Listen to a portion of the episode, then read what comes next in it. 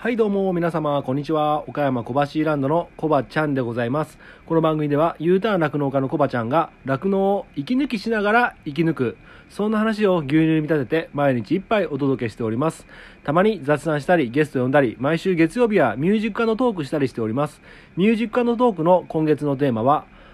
失恋した時に聴きたい曲、失恋した時に聴きたい曲でございます。番組で流してもらいたい曲、ご意見ご感想などなど、番組概要欄のリットリンクから入っていただきまして、お便りを送るから受付しております。あなたからのお便りお待ちしております。はい、ということで始まりました楽して生き抜くラジオ、本日牛乳136杯目でございます。はい、頑張っていきましょうということで疲れたごめんなさい、しょっぱなから疲れたとか言っちゃって申し訳ないですね。今草刈りが終わりまして、今日はね草刈りやろうと思ってね、雨が降ったりしてて結構ね雑草が、放牧してるところのね、育成の放牧してるところの田木にねかかり始めておったので、草刈りしてきたんですけども、蒸し暑い。いやー参った。もうね一周草刈りするだけでね結構ね1日の HP の半分以上持っていかれますね。しんどい僕あんまりね疲れたとかしんどいとかね、あんまりね声に出して言うのって良くないなと思ってて、なるべく言わないようにしておるんですが、ちょっとねやっぱり、今が妻がね、1ヶ月ほど帰ってるってこともあって、どんどんねやっぱりごめんなさい嘘つけないわ、もうどんどん疲れが蓄積してますね正直で、他にもねやることをやらなきゃいけないことがちょっと溜まってて、まあでもねなんかよく言いますよね、やらなきゃいけないことをやらないままでしておくと頭のメモリーがそれに持っていかれてるらしいですよ。だから余計疲れるらしくて、結局後回しにしてることを先にやった方が結果的には体が楽ね、分かってるんだけどね、分かってるけどなかなかできないじゃないですか。もうこんななんか涼しくなったと思ったらまた暑くなってきたりね、もう体調崩すわって感じなんですけども、はいということで今日ちょっとねお便りが届いておりまして、そちらから先に紹介していただきたいんです、させていただきたいと思います。はい、小腹ネームクロちゃんさんからいただきました。クロちゃんです、わばわーはい、この間ミュージック&トークでモノマネするの忘れていたので今させていただきました。すいません。本文読みます。おはようございます。コバちゃん弱音吐かんといて、みんな同じだよ。辛い、苦しくて不安で悲壮感漂ってるこの現状、俺だってもうやめちゃいたい、そんな時たくさんある。そんな時コバちゃんラジオで元気にしてもらってる。毎日の配信なかなかできることではないですよ。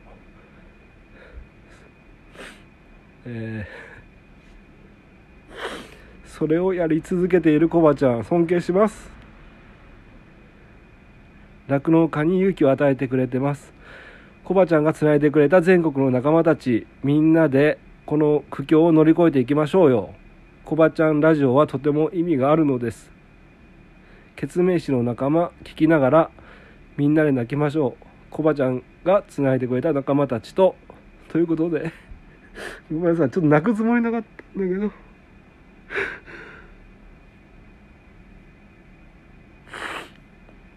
僕ちょっと辛い感じでしたかね。なんか僕そんなマイナスな発言した覚えないんですけど、クロちゃんがね、毎日僕のラジオを聞いていただいてなんか感じたみたいで弱音吐かんといてってね。正直に言うと僕もねいろいろ始めた理由はいろいろあれどもね、やっぱり途中から全国の酪農家みんなが辛い思いしとるから、少しでもね何か僕が役に立ちたいなと思ってみんな辛い時に僕のラジオを聞いてもらってね、何か勇気にならないかなとかね、そういうふうに考える機会が増えてったんですよね。でもやっぱり現実言語力もないし、僕が喋って何か変わってるわけでもないのかなと思ってたんですけど、こういうふうにね、クロちゃんみたいに思ってくれる人がいるっていうのはすごい励みになるし、ちょっとね弱気になってたんですよね最近。やっぱ体が疲れて時間がないから、なんかやっぱりマイナスの方にちょっと気持ちが向いちゃっててね、自信なくしちゃってたっていう感じなんですけど、やっぱり声って素直ですよね。なんか声でそう感じていただいたんですかね。心配かけてすいません。まあまあ、頑張りましょうよね。ほんとみんな辛いですけどね、まだまだ入荷上がらないしね。でもちゃんとね、僕たちが買うものはね、ちゃんと値上げしてきてね、みんなね、関わってる業者さんみんな値上げちゃんとしてくるじゃないですか。でも僕たちが売るものってさ、値上げできないじゃないですか。やっぱりさ、このコストが上がってる現状、このコスト増分をさ、酪農家がその大半を酪農家が負担するって、やっぱりさ、なんかおかしくないですか、このシステム。おかしいよね。なんなの、なんだろうこれ、カースト制度とかなんですかね。酪農家って弱い立場なんですか、一次産業って。野菜農家さんとかもそうですよね、米農家さんとかも。コスト上がった分全部生産者が負担してるじゃないですか。それに関わってる業者さんみんな値上げしてるじゃないですか。なんなのこの状況。まあ自助努力でやっていかなきゃいけない部分はね、たくさんありますけども、まあたまにはこうやって愚痴言おうかなと思ってます。クロちゃんさんありがとうございます。頑張ります。でこれミュージック&トークのリクエストじゃないから、ケツメイシの仲間流しませんよこの間のミュージック&トークでね、番外編でリクエストいただいてるんで、もしあれだったらその時にケツメイシの仲間一緒に流していきたいと思います。いやごめんなさい、ちょっとなんかやっぱこういう内容のお便り読んでるとちょっと泣けてきてね、ありがとうございました。はい。あとですね、他にもお便りが来てて、お便りというかインスタグラムでコメントをいただきまして、そのインスタグラムのコメント紹介させていただきたいんですけども、ちょっと待ってくださいね。はい。小原ネーム、群馬のファン1号ストー牧場のストーさんからいただきました。ありがとうございます。コメント読みありがとうございます。6000杯目標であれば1万杯もいけそうですね、わらわら牛蔵さん×マック笑えた。真面目な会話、容赦のないモノマネ、ぶっこみツッコミなし、そしてBGM はある家族の子供のおたけび、二度とないシチュエーション、バッチリな回でしたよ。対比の切り返しの最中笑った、最高でした。ありがとうございます。ということでインスタグラムのね、その牛蔵さんの回の時の、写真アップした時のところでコメントをいただきました。ストー牧場さんありがとうございます僕ちょっとねやっぱりねすごい不安だったんですよ。音質も悪かったし、すげえ本当にね、これ収録してる立場からすると、外部音、家族の子供の雄たけび、マジで集中できなくて、すっげえうるせえなって正直思ってたんですねまあそれがね、まあ笑っていただける BGM に変わってたんだったら、まあよしとしましょう。よかった笑える人は笑えると思うんだけどね、なんか聞き取りづらいなと思う人はそう思っちゃうだろうから、まあ、そういう風にね聞いていただいて本当嬉しかったです。でやっぱりさ、牛蔵さんよく聞くと、僕何回か聞き直したんですけど、絶対にポテト食べながら喋ってますねあれ。だからちょっと咀嚼音が苦手な方気づいちゃったかもしれないですね。絶対食べてると思うな。今度聞いてみますけども、はい。ということで群馬のファン1号ストー牧場さんありがとうございます。もしあれでしたらまたお便りフォームの方からね、ご住所と一緒に、お便りの中のご住所とお名前いただければ、番組オリジナルステッカー、ね、お送りしますので、またね気が向いたら時間ある時でもミュージック&トークでもお便りください。リクエストください。ろしくお願いします。ありがとうございました。ということで今日の一杯に移っていきたいと思うんですけども、今日の一杯はですね、もうめちゃくちゃ暑いじゃないですか。ぶり返して暑いので、今日の一杯は本当にあった怖い話をお届けしていきたいと思います。で、今日の一杯の題名はちょっと変わるかもしれないんですけども、ある小原さんから怖い話をいただきましたので、それ聞いてね、ちょっと一旦涼みましょう。僕もちょっと頭冷やしますなので、それをお聞きいただきたいんですが、やっぱね、怖い話苦手な方結構いるんだよな。怖い話って書いてある一杯だけ、やっぱ再生回数がね、ちょっと少なめなんですよね。あれと同じように、ミュージック&トークと同じようにちょっと少なめなんですけども、逆にね、やっぱ好きな人もね、その反面いると思いますので、僕結構好きなんですよ。で、怖い話を聞いて、後悔するタイプ。聞くんじゃなかったと思ってね、やっぱ怖いからね。はい。でもそんなにね、震えるほど怖くないとは思うんで、僕はちょっと噛んじゃうからね、多分じゃあ、はい。じゃあ行きますね。ちょっと BGM 流します。あれ、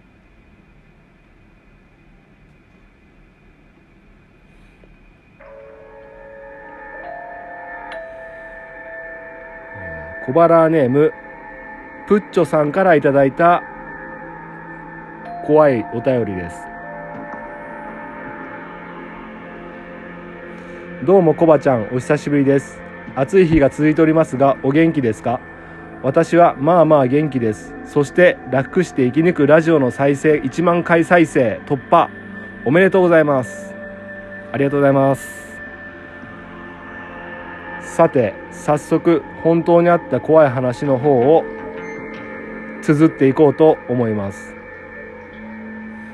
これは高校の時、担任の先生年齢は定年間近ぐらいの先生から聞いた話になります。その先生がまだ若い頃、ある女子校で勤務していたそうです。そして修学旅行のシーズンになり、生徒も先生もそれなりに修学旅行を楽しみ、無事帰宅。後日学校で修学旅行の写真が配られました。その時、キャー何これと一人の生徒が叫びました。クラスの生徒はもちろん先生も、どうしたという雰囲気でその生徒に近づきました。先生は写真と言って修学旅行で撮影したクラスでの集合写真を指さしました。そこには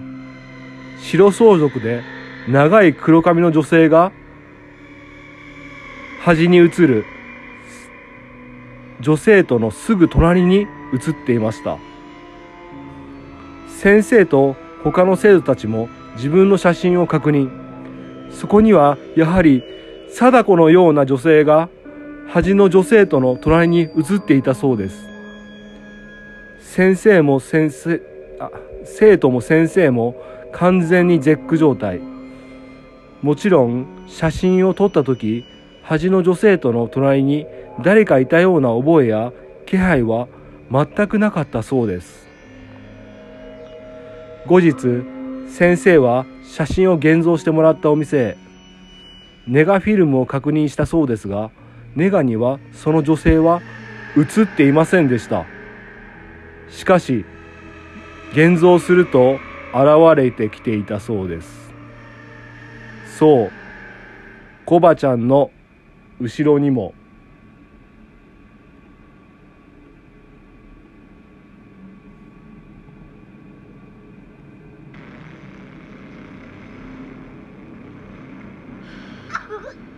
間違えたち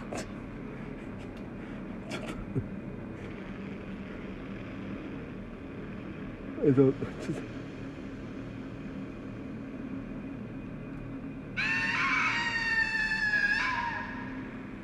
とということで、ごめんなさい、最後のキャーっていうの今再生しようと思ったら×ボタン押して消しちゃいましたね。いや、怖ー。なんすかこれ、修学旅行に行って、まあ普通に修学旅行楽しんでいろんな写真をパチパチ撮って、その時はまあスマホとかないからね、根が映るんですとかでなんですかね。それを、現像したら端っこの生徒の隣に貞子のような女性が映り込んでいたと。うーわ、これ想像してください皆さん。想像 しました？めっちゃ怖くないですか？そんなことある？まあでもね、これ僕の姉の話なんですけども、卒業写真撮るじゃないですか、卒業アルバムか、その集合写真を撮るときに、なんだろう、めちゃめちゃ霊感が強い生徒がいたらしいんですよ。男性の生徒ね、男の生徒がいたらしくて、その卒業写真を撮るときは休んでたらしいんですよ。休んじゃったらなんか、別枠でちょっと四角く右上とか左上にちょっと映るじゃないですか。で、まあそうしたみたいなんですけども、別にその男子生徒は死んだりしてないんですよ。生きてるんですけども、集合写真のアルバムが出来上がった時に、全生徒がいっぱい並んでるところのある女性の肩あたりに、ものすごいちっちゃくね、その休んでた生徒の男の顔が映り込んでたっていう。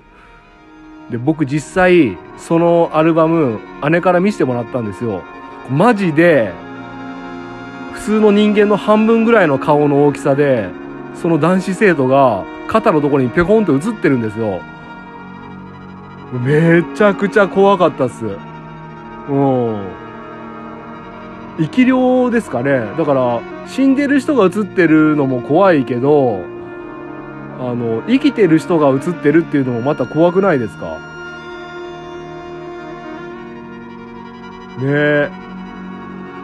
まあそんなことがあって、まあ今そのアルバムがあればね、写メでも撮って見せたいんですけども。はい、ということで、ちょっと待って。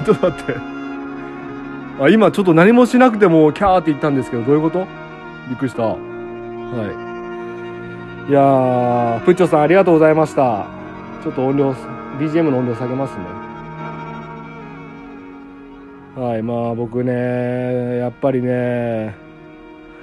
怖い話するの苦手かもしれません。絶対これプロの人が話せばもっと怖く話せるでしょ。ねえ。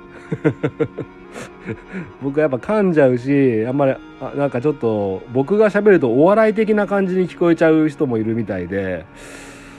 前ねオタクさんにも言われましたけども、なんかどうしても笑いの方向で考えちゃうとかって言われたんですけど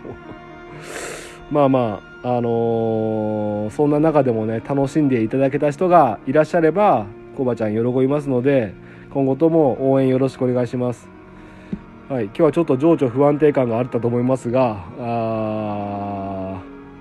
皆さんね、もうぶり返しのこの暑さ、人間も牛も答えますよね。ね、営業酪農関係じゃない方もね、結構体調崩しやすいと思いますので、皆さんね、体調管理しっかりとして、体調崩さないようにしてください。ということで、もう20分経ちそうになるんで、この辺で終わりたいと思います。今日の一杯、お味の方はいかがでしたか？お口に合いましたらまた飲みに来てください。この番組は牛と人との心をつなぐ岡山小橋ランドの提供でお届けしました。それではまた明日。さ